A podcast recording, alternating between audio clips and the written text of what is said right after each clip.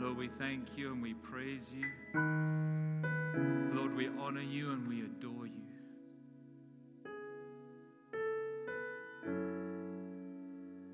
And Lord, as we open your word together, we ask that you would speak to us. Speak those words of eternal life. Plant those seeds within us. As you go out as the sower to scatter this morning, may you find good soil within us. That those seeds may take root and bear fruit, and, and a rich harvest of a hundredfold in our lives. Lord, we're not interested in hearing the words of David today. We want the words, Holy Spirit, that come from you. So prepare our hearts and our minds to receive today.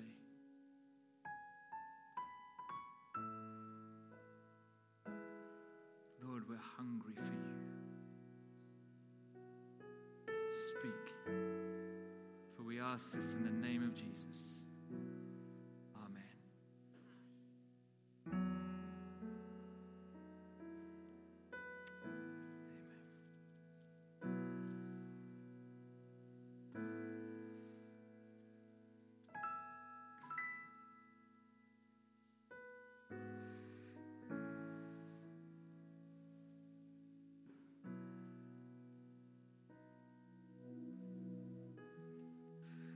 Love worship, don't you? I love singing praises to God. Doesn't matter if you don't know the language, doesn't matter if you don't know the songs. Just come back from Sri Lanka. Their language is just a whole load of little circles, means absolutely nothing. But you know what? It doesn't matter. Because when you're worshiping, you just worship. And you sing your own song to the Lord. And I want us to explore over the next few weeks. I want us to deepen. I want God to deepen within us an understanding of worship. We've been thinking about prayer and how we pray like Jesus. But worship worship and prayer are so intertwined together. Worship, praise is the kind of the it's, it's the thing that sows that gets the soil ready within our lives. You know, if we don't come into the house of the Lord, if we don't meet God right, if we don't worship Him, in spirit and in truth, as he says in John's Gospel, then we'll never grow into the full potential of what he wants us to be. And so we want to look at worship together. And Lord, as we do that, teach us to worship afresh.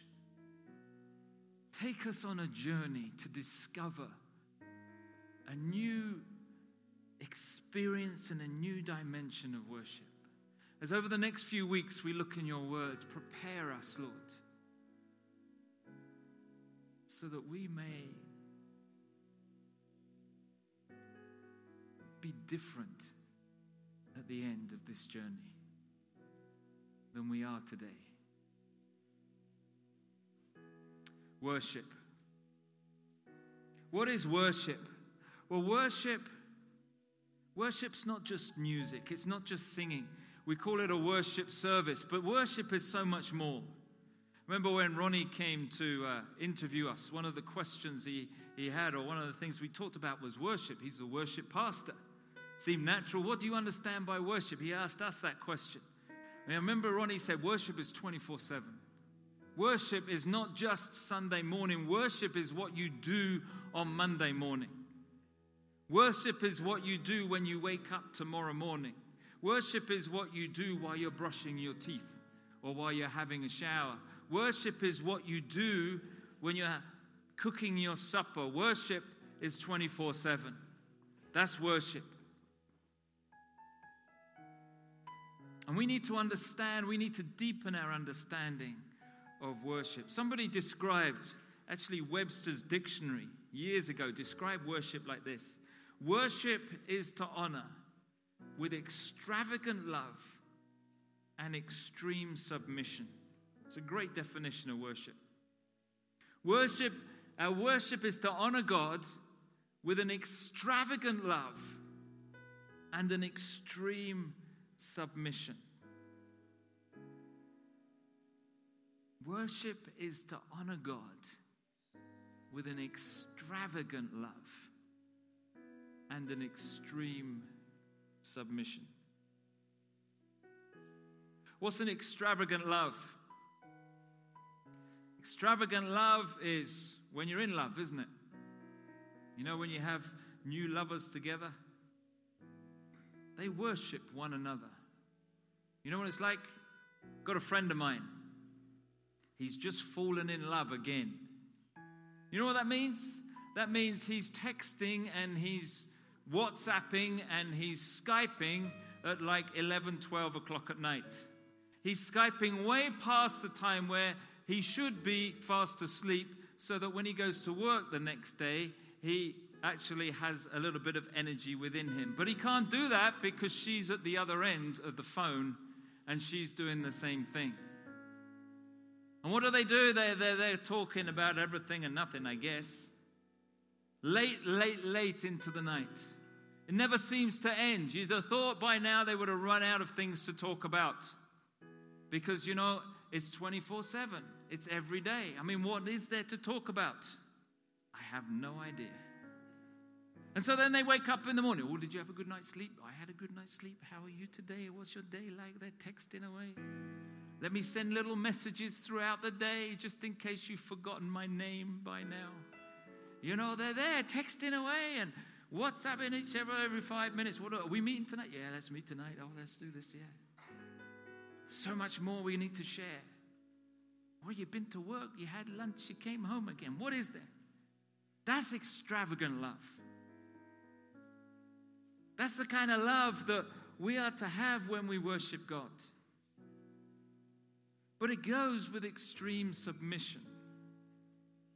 He is the King of Kings and the Lord of Lords. He is the one that needs to lead us and tell us what we are to do.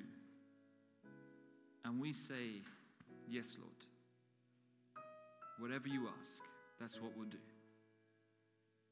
Worship is to honor God, to raise God up. We lift you higher and higher and higher. How?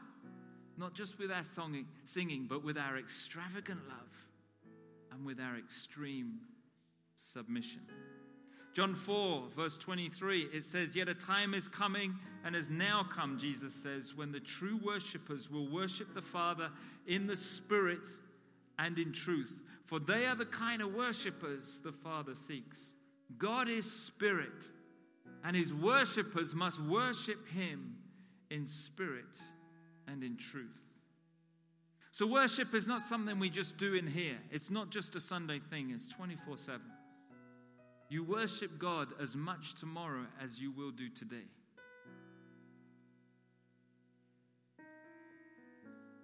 Let me read you a bit bigger of a definition where this definition is described. It said this Worship is not the slow songs that the choir sings or the band sings. Worship is not the amount that you place in the offering basket. Worship is not volunteering in Sunday streams, but they may be expressions of worship. But they don't define what true worship is. Worship is to honor with extravagant love and extreme submission. True worship, in other words, they say, is defined by the priority we place on who God is in our lives and where God is on our list of priorities. True worship is a matter of the heart expressed through our lifestyle of holiness. That if your lifestyle doesn't express the beauty of holiness through an extravagant or exaggerated love for God, then you do not live in extreme or excessive submission to God. Then you do not truly worship. Worship is the priority we place on who God is in our lives and where God is on our list of priorities.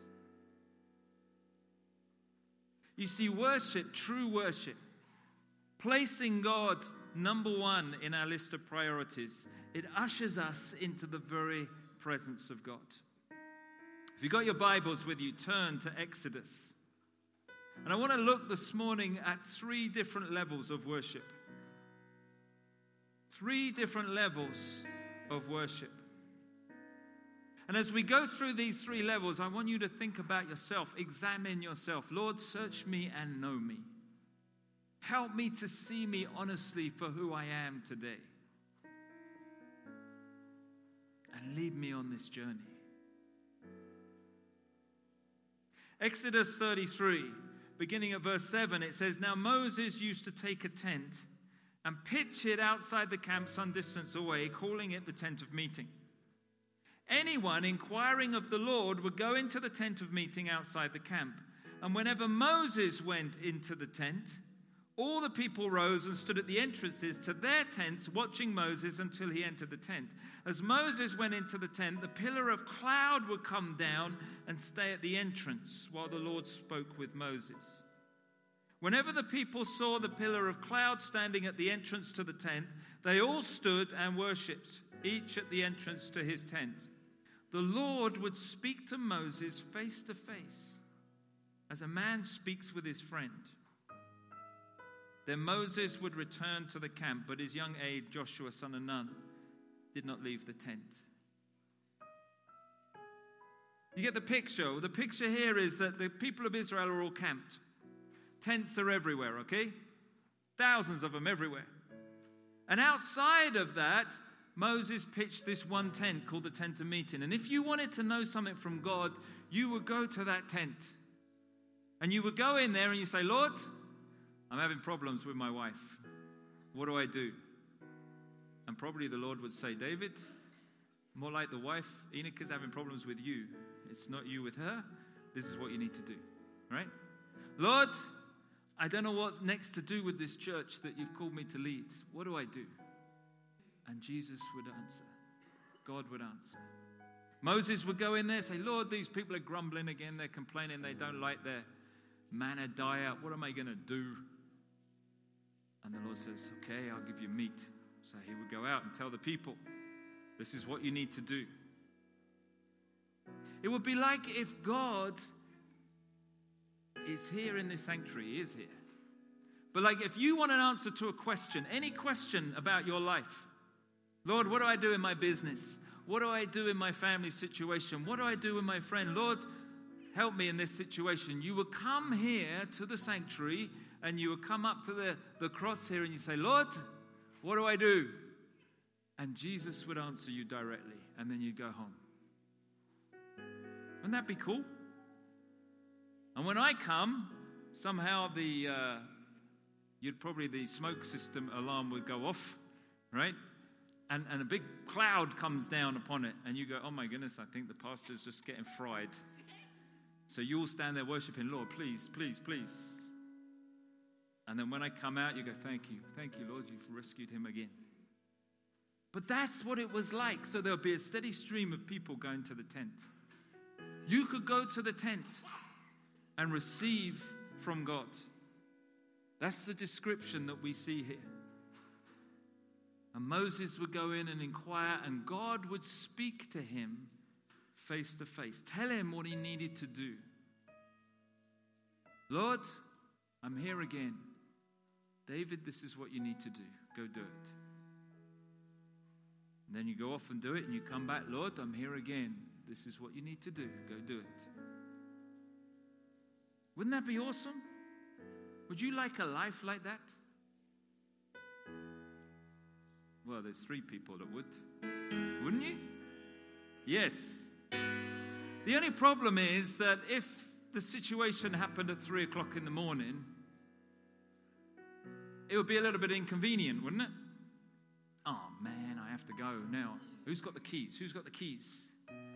We'd have to issue everyone with a set of front door keys, wouldn't we? So that you could come in any time of the day or night, because I'm not having you come round to the manse going, David, David, David. You know, it'd be like Big Bang Theory with Sheldon, you know? David, David, David. I need the keys, I need the keys, you know? Like, no, no, no, no, no, no. You know? So we'd have to issue everyone with keys so that you could come in. And if you live further away, I'd be like, ah, oh, Lord, can it wait till morning? It's cold out there, it's horrible. And if you don't have your own car, what are you going to do? Public transport stops. Doesn't run at three o'clock in the morning. It'll be a long walk to come and inquire of the Lord. But there are some people for who that's what their worship is like. That's their Christian life. You know, they come to God every time there is a difficulty and a challenge in their life. Lord, here I am again. I'm sorry I haven't been very faithful in coming into your presence. I'm sorry I haven't gone to church recently, but I got this problem. Please fix it for me. And then the Lord shows them and speaks to them out of his graciousness, and they go away again. And they go off and they do their own thing. And then they get into another problem and they come back and they go, Oh, Lord, sorry, it's me again. Do you remember me? I came here about six months ago. I'm sure you remember me because you've, you've got that kind of memory. You created me, so you must know me anyway. Uh, I, I promise. And they make deals with God too. You know those deal kind of people? Lord, if you fix this problem for me, I promise I will be in church every single Sunday to worship you. Because they're not. They just wait for the answer and then they go off and they do their own thing again. But that's like the tent of meeting. You go there, you got a problem, you go there, you get it fixed, you come away again. Thank you very much. Sorted. There are many, many believers like that. Many. They may be in church every single Sunday, but it's there not because it's there because they do it out of a duty, they do it out of this is just what I do. But Monday through Saturday, they're a different kind of person. Even when they set foot outside the door, Sometimes being a pastor is so discouraging. Do you know that? You can preach, you preach about the peace of God, and you go out there and you have coffee and you hear people arguing with one another. And you just think, oh, Lord, were they not listening? You know? Those are the kind of people at that level. But you know, Moses had that. But look at what he says. That's the first level. But Moses said to the Lord, verse 12, You've been telling me, lead these people, but you have not let me know to whom you'll send with me. You said, I know you by name, and you have found favor with me. If I have found favor in your eyes, teach me your ways, so I may know you and continue to find favor with you. Remember that this is your people. The Lord replied, my presence will go with you, and I will give you rest. You see, the second reality of God's presence is that continual presence. Here it manifests itself in peace. But he's saying to Moses, Moses, you know, you come to the tent of meeting, but now I am going to go with you. I will be with you the whole time. I have promised never to leave you, never forsake you. Psalm 139 Where can I go from your presence? If I go up to the heavens, you're there. If I go down to the depths, you are there. If I travel to the furthest east or the furthest west, you're there. God's presence is with us wherever we go. Do you remember what he says in Deuteronomy? I have commanded you, be strong and courageous, for I, the Lord your God, am with you wherever you go. And he reiterated that to Joshua in Joshua 1 9. Be strong, I've commanded you. Be strong and courageous. Why? Because there's a new level. You don't just come to me when you've got a problem, I'll tell you what to do, and you go away again. My presence, my Holy Spirit, my presence is going to be with you wherever you go. So when you have difficulties, I'm going to be there right in the middle of it. You don't have to come away. You don't have to drive in your car, come to the sanctuary and get it. I'm there with you. I'm right there in the middle of it all. I'm never going to leave you. He's there with us. It's that special presence of God. Jesus said it in Matthew 28. As you are going, make disciples of all nations, baptize them in the name of the Father, Son, and Holy Spirit. And lo, I am with you to the very end of the age. He's there, He's with us. Yes, we come to worship, but we come to worship Him to acknowledge who He is and to give Him praise and glory as brothers and sisters in Christ.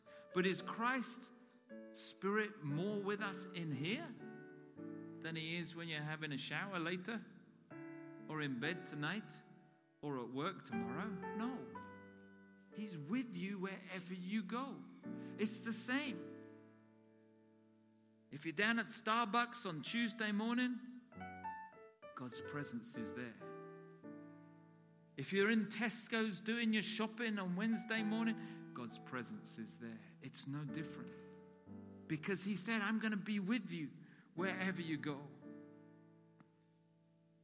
And there's a spiritual awakening that needs to happen within us to recognize, to understand, to experience that presence within us. So that we know that whatever we face, He's there right next to us.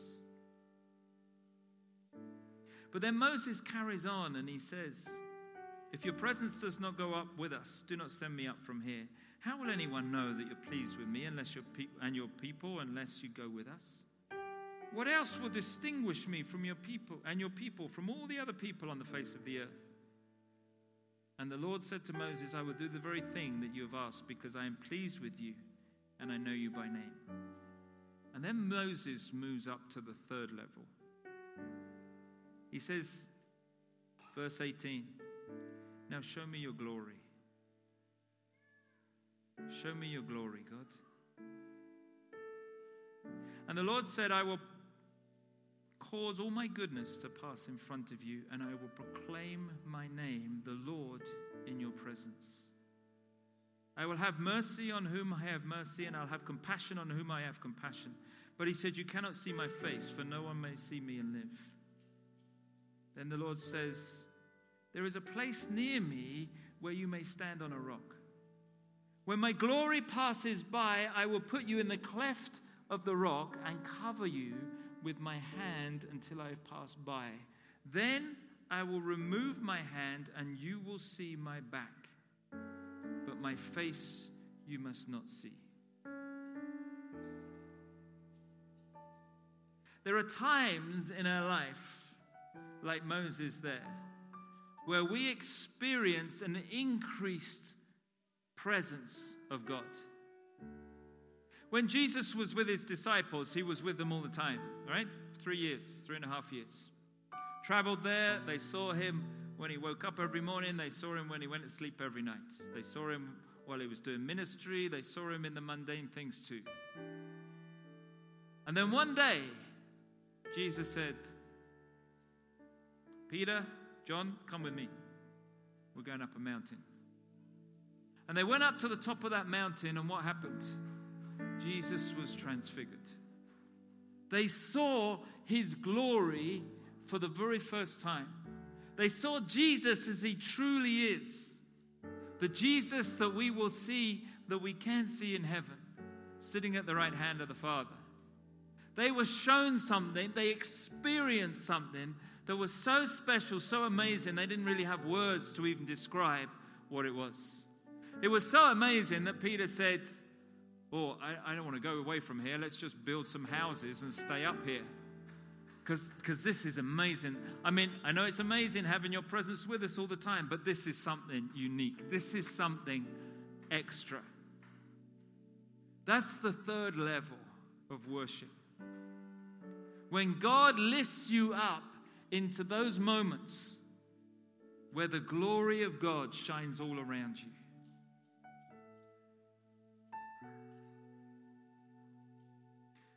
Now, let me give you a word of warning. There are many people out there, or some people out there, who are kind of like spiritual adrenaline junkies. You know what I mean?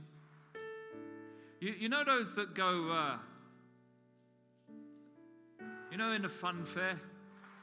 Like, uh, you know, if you go to Alton Towers or something. You know those scariest rides that kind of drop down and, you know?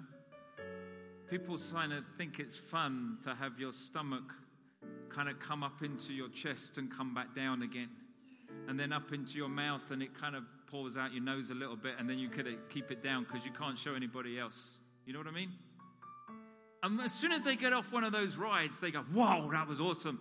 And they start queuing up for the next, you know, hour and a half for the next two minute rides, right? You know what I'm talking about. There are spiritual adrenaline junkies like that. They go from conference to conference, from big event to big event. They go around trying to find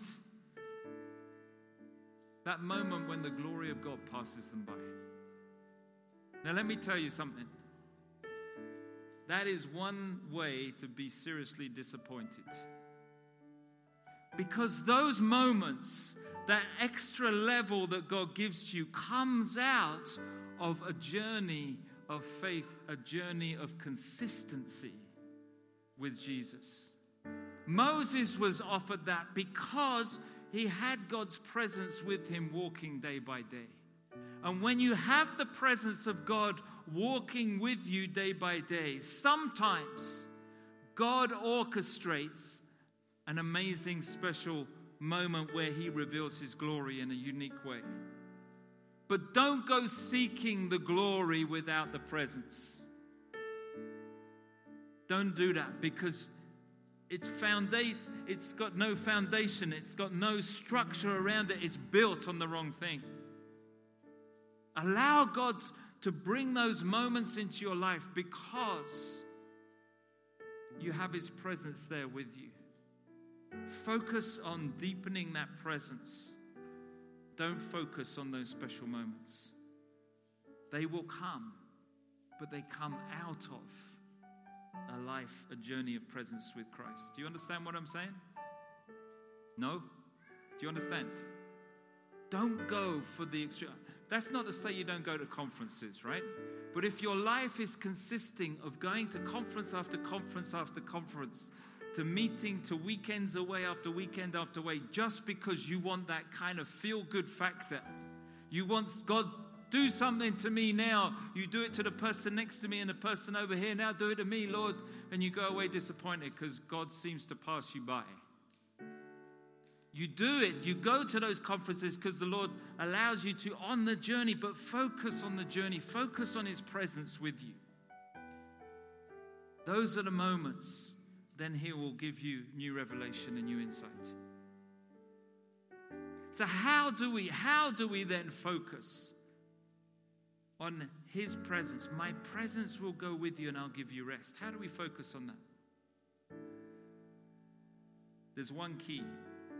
Verse 13, he says, If I have found favor in your eyes, teach me your ways, so that I may know you and continue to find favor with you. Teach me your ways, so that I may know you and find favor with you. Now, Moses knew God, didn't he? He was going into the tent of meeting. God was telling him what to do. How can he say know me then? He said, I want he was basically saying, Lord, I want more of you. I want more. I want more. I want more. I want more. I know I go into the tent of meeting, and when I go there, you tell me what to do. But I want more than you just telling me what to do. I want a relationship with you that goes way beyond that. I want a relationship with you where I can share, where I can be, where you can feed me, not just use me to feed the people. I want to, I have a hunger for you, Lord. Teach me.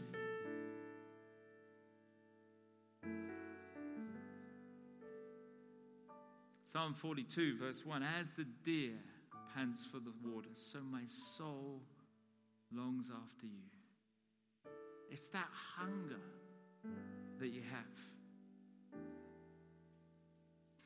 We were away last week and uh, there's one amazing seafood restaurant in Sri Lanka, in Colombo. We've been doing ministry in the evening, and um, it took quite a while. And so then one of the elders of the church said, I'm going to take you for dinner. They eat really late there. Um, shall I really irritate you? It was 35 degrees. We were frozen when we got back to England. So he said, like, uh, I'm going to take you for dinner. Let's go for dinner. And he was going to take us all the way down to Galle to, uh, to, to the ocean front down in the south, but it was too late. We'd spent too long doing ministry. So he said, like, we'll make a reservation at the Lagoon restaurant in, uh, in Colombo. Seafood restaurant. Now, some of you know I'm allergic to seafood, right? Last time I had seafood here, I was in Northwick Park Hospital. They said the guy's having a heart attack, right? And I was there, monitored up, not good. I didn't say anything because I thought, you know, one, Inika was going, seafood, yes, praise the Lord. Oh, I love seafood. She loves seafood, right? And we hardly have seafood at home because I can't eat it. So she's like, oh, this is an answer to all my prayers. Fresh seafood from around Sri Lankan coast, the best seafood restaurant in the whole of Sri Lanka. And we're going there. And I'm like, oh man, I hope they've got some lettuce or something I can eat, you know? And we walk in there, and there's this bar that's kind of like a mile long, full of the biggest seafood you've seen in your life, right? As I said at the early so even the prawns look like mini poodles, right? That's how big they were, right? There's just fresh seafood on ice. And I'm like going, oh man. And I'm like, my eyes were just going boom, like. What would you like? He said.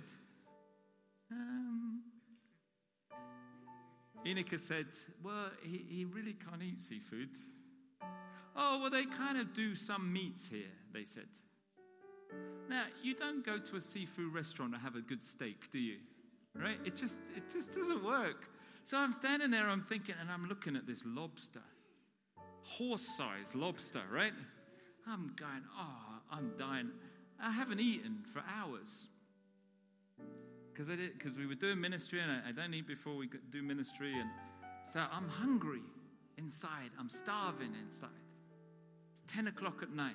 I haven't eaten for hours and hours since really breakfast time. And I'm looking at this lobster. I love lobster, but lobster doesn't love me. And he's going like, well, what do you, what do you want? No, don't. And I went, I'll have the lobster. And I went, Lord, there's a healing service in two days. You just got to last me till two days. Then I'll go to the miracle and healing service and, and hopefully I'll, you know.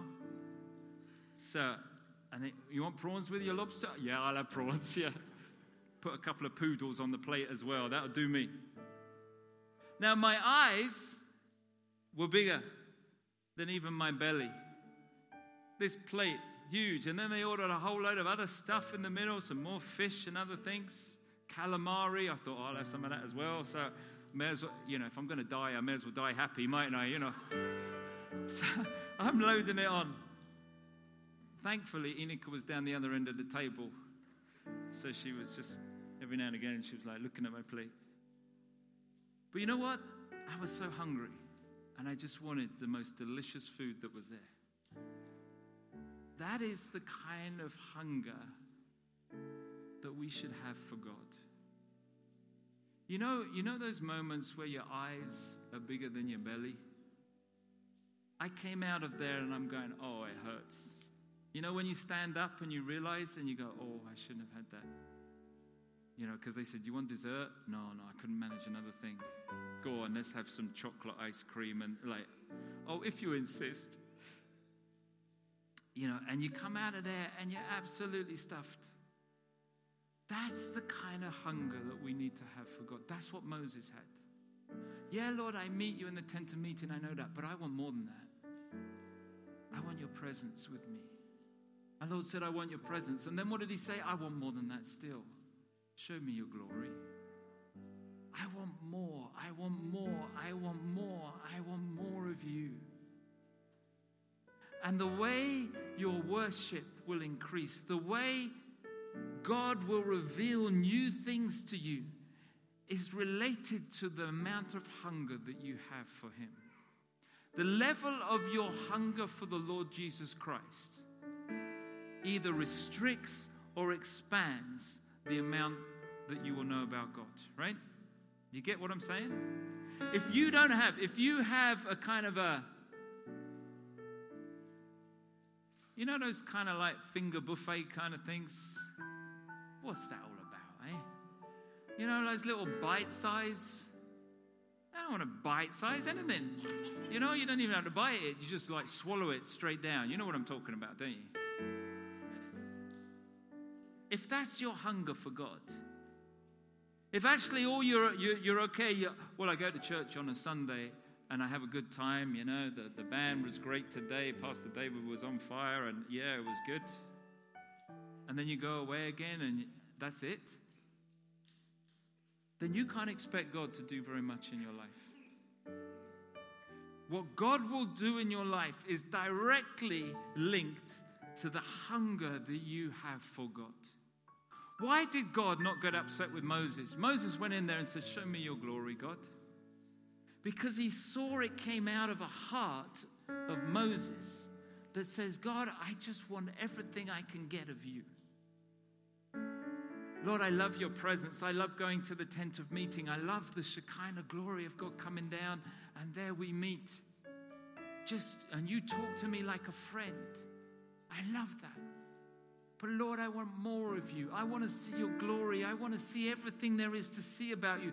I want to know everything there is to know about you. I want so much more. I am hungry for your presence. If you want to grow in Jesus Christ, allow the hunger to grow within you. Show me, teach me, so that that hunger may grow.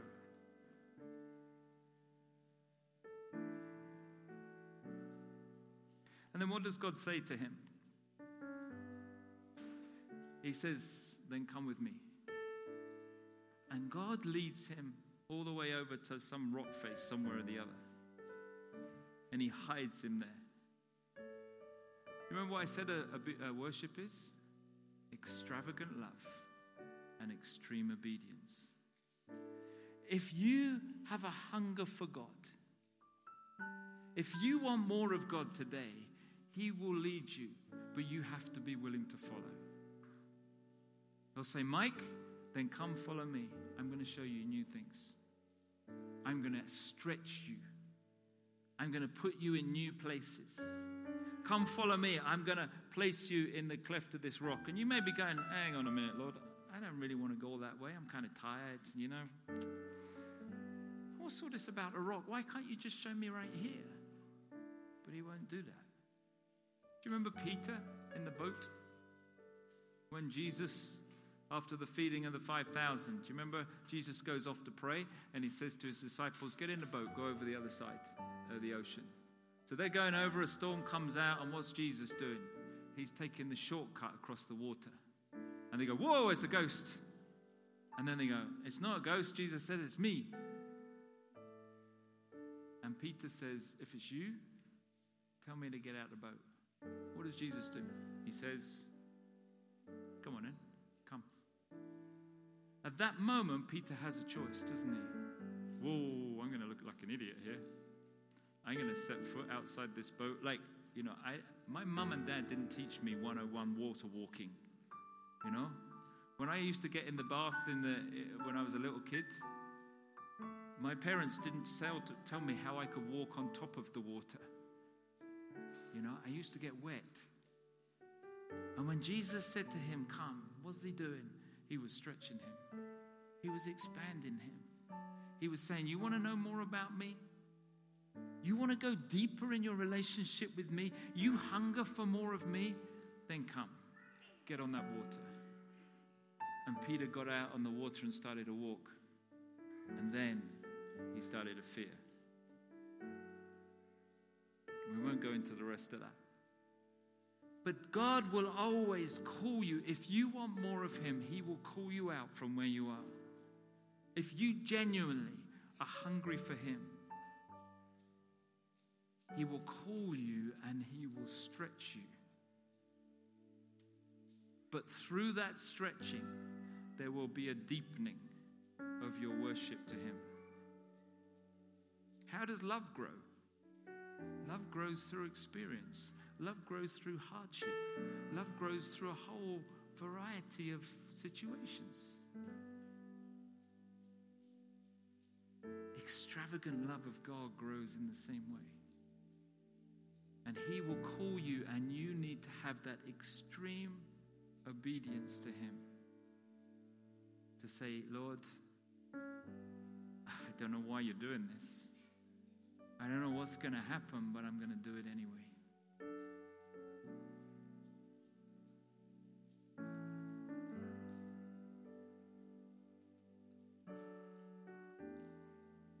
I'm not going to say too much about what happened last week. I will in a while, days to come. One of the things they asked me to do last week, I, when we went to Sri Lanka, we went to Pastor Jerome's church. He's coming here in, in a few weeks' time. So you need to put it in your diaries to come. But God has just blessed that ministry in that church. It's grown from about 50 people to over 4,000 people today in just about six years. It's incredible what God is doing there, and it stretches out right across the world. And when He invited us to come I said, I want to come and want to just analyze the church, just see what you do, how you do it. And they graciously opened the doors and allowed myself and Inika just to see everything the good, the bad, and the ugly of, of life. But he said, like, do you want to minister? And I said, yeah, you decide. Looking back, that was kind of a risky thing to do. Because he said, uh, preach Sunday evening at the uh, sundown service for new believers. So I did that, that was fine, and uh, ministry time. And then he said, I want you to do the Wednesday night miracle, deliverance, and healing service.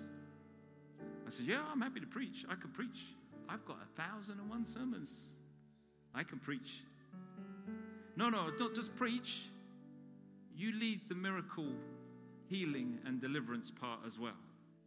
And I'm like, whoa, hang on a minute. We don't, we don't really do that in Trinity Church in Harrow. I mean, I preach and then I pass it over to Ronnie, and, you know, off you go, Ronnie. And I'm like, and this is a church where they have miracles happening week after week after week. On the Tuesday night, we were there.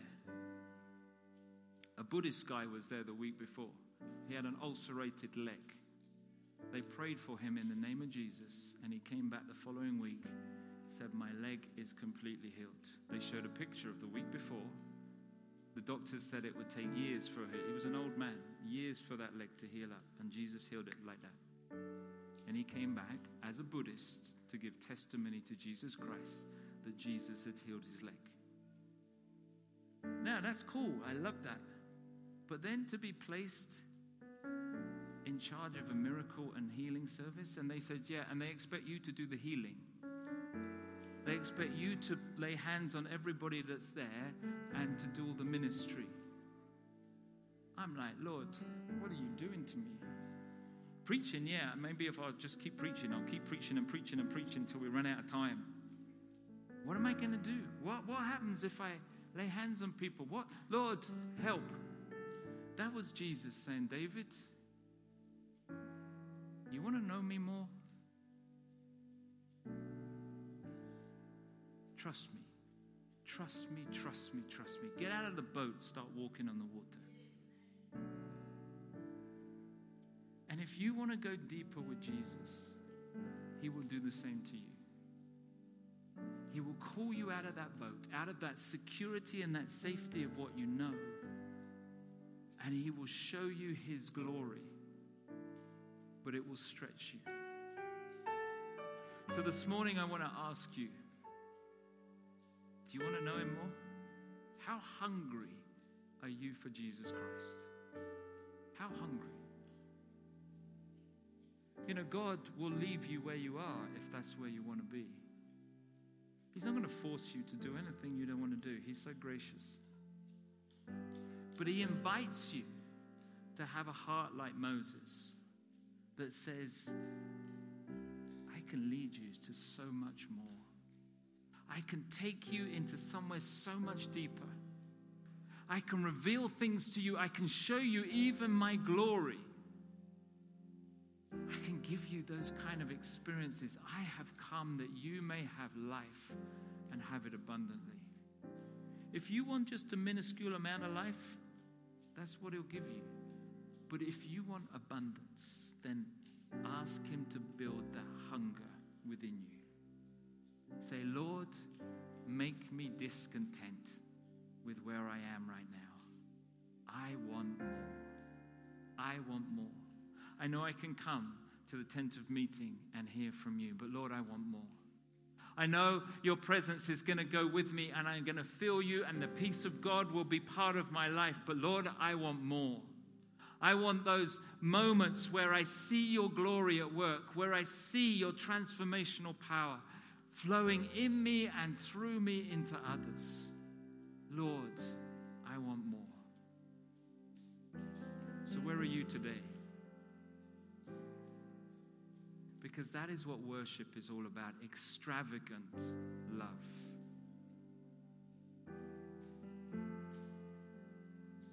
An extreme submission. Do you want more of God?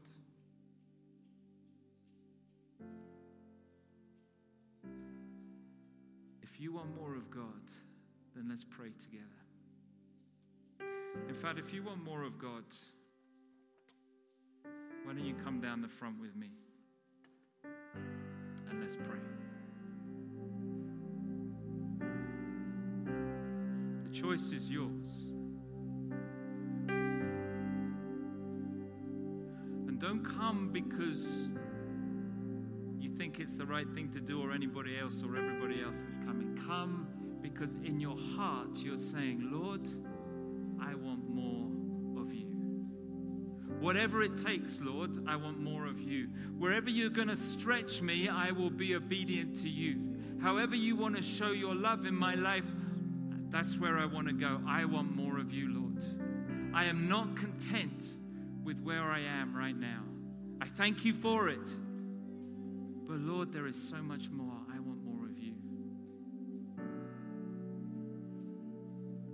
Lord, I want to pray for my brothers and sisters right now. And I ask that the power of your Holy Spirit will come down upon each one of them. Lord, search them and know them. See their hearts, see their desires, see the longing within them for you. Lord Jesus, we look to you. We look to your cross. Lord, on that cross, you forgave us for our limitations. On that cross, you died for all our mess, all our brokenness. And on that cross, you offered us more.